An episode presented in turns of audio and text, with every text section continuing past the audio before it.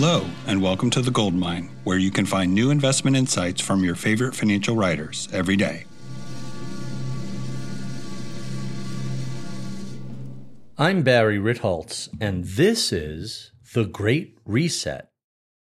Pandemic lockdowns are coming to an end in the U.S., and with them, a massive economic recovery has begun.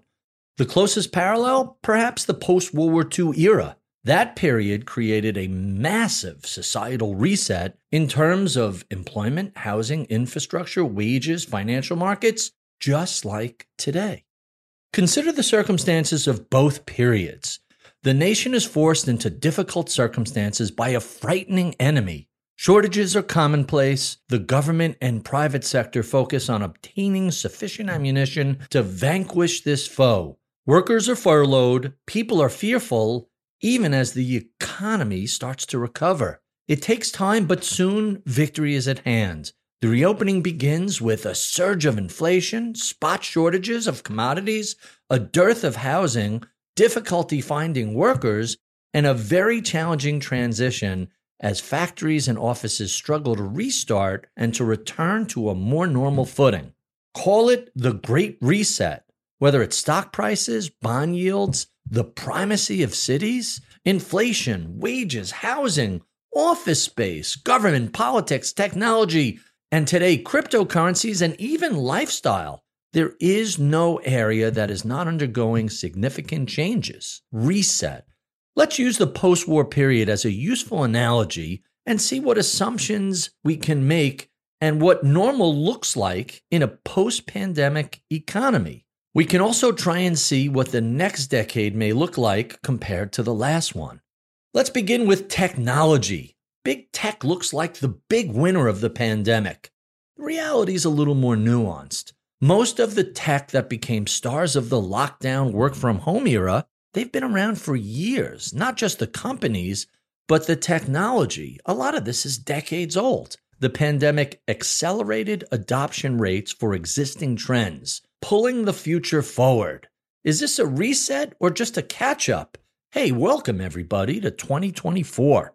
The big getting bigger, that's a trend that predates the pandemic by literally decades.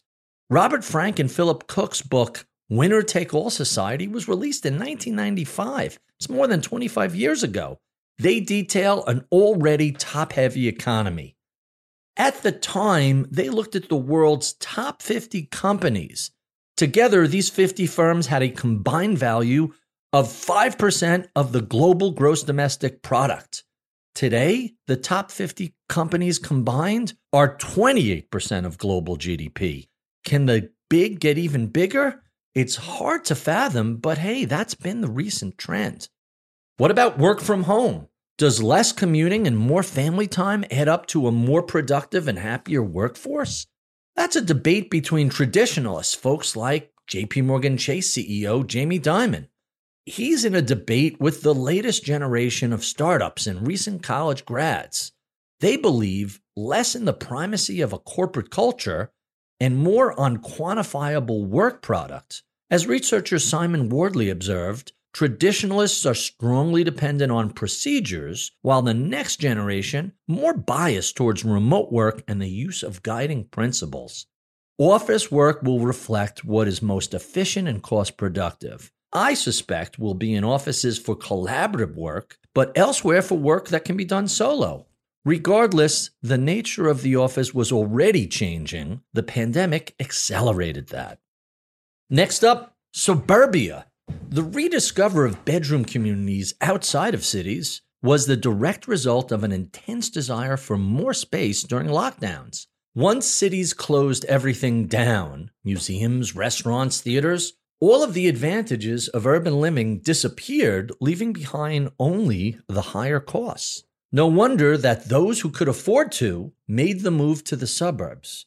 That influx caused prices to spike higher, especially in the face of a very low number of homes. Rising home prices are partly due to the financial crisis more than a decade ago. Follow me.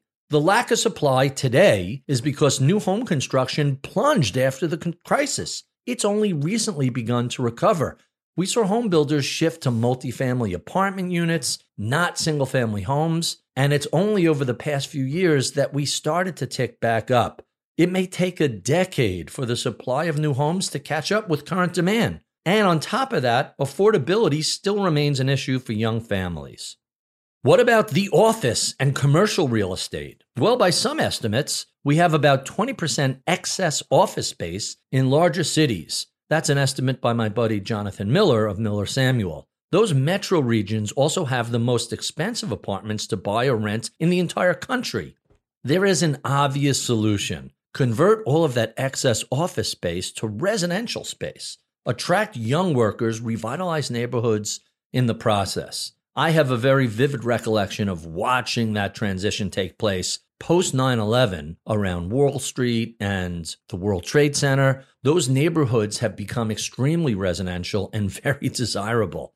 Conversions were enormously successful the past two decades pre pandemic. I think that's a model for what can be done both in New York and in other cities. Let's look at rising wages. We all know we've had three decades of widening income inequality and very slow gains in the national minimum wage. Salaries at the low end of the scale have very much lagged. But now, and I've written about this repeatedly over the past few years, they're starting to rise. The shortage of workers have become endemic. Hey, Amazon, a perennial laggard in salaries, realized the strategic advantage of them paying a $15 minimum wage, and they raised the bar for everybody construction workers, hospitality employees, nurses, waiters, bartenders, they've all been in short supply. Employers are learning that if they need workers, they must increase their wages. There have been some complaints about the lack of childcare as part of the shortage of workers. Others see too generous unemployment insurance at fault. Regardless, low end wages have lagged behind just about every metric you want to name. Wages are behind productivity, behind profits, executive comp, and of course, inflation, especially healthcare and education costs. What about inflation? With the post war period as a guide, we should expect commodity shortages, challenges in hiring, rising wages, and a spike in inflation.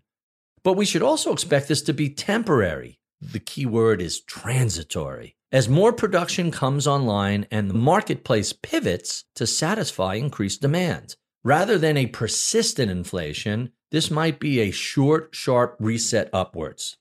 It's worth noting that the inflation cranks have been fighting the 1970s stagflation for decades. I question their motives, they tend to be partisan, and I marvel at how wrong they've been about inflation in both directions. They missed rampant inflation in the 2000s and insisted on hyperinflation even in the 2010s.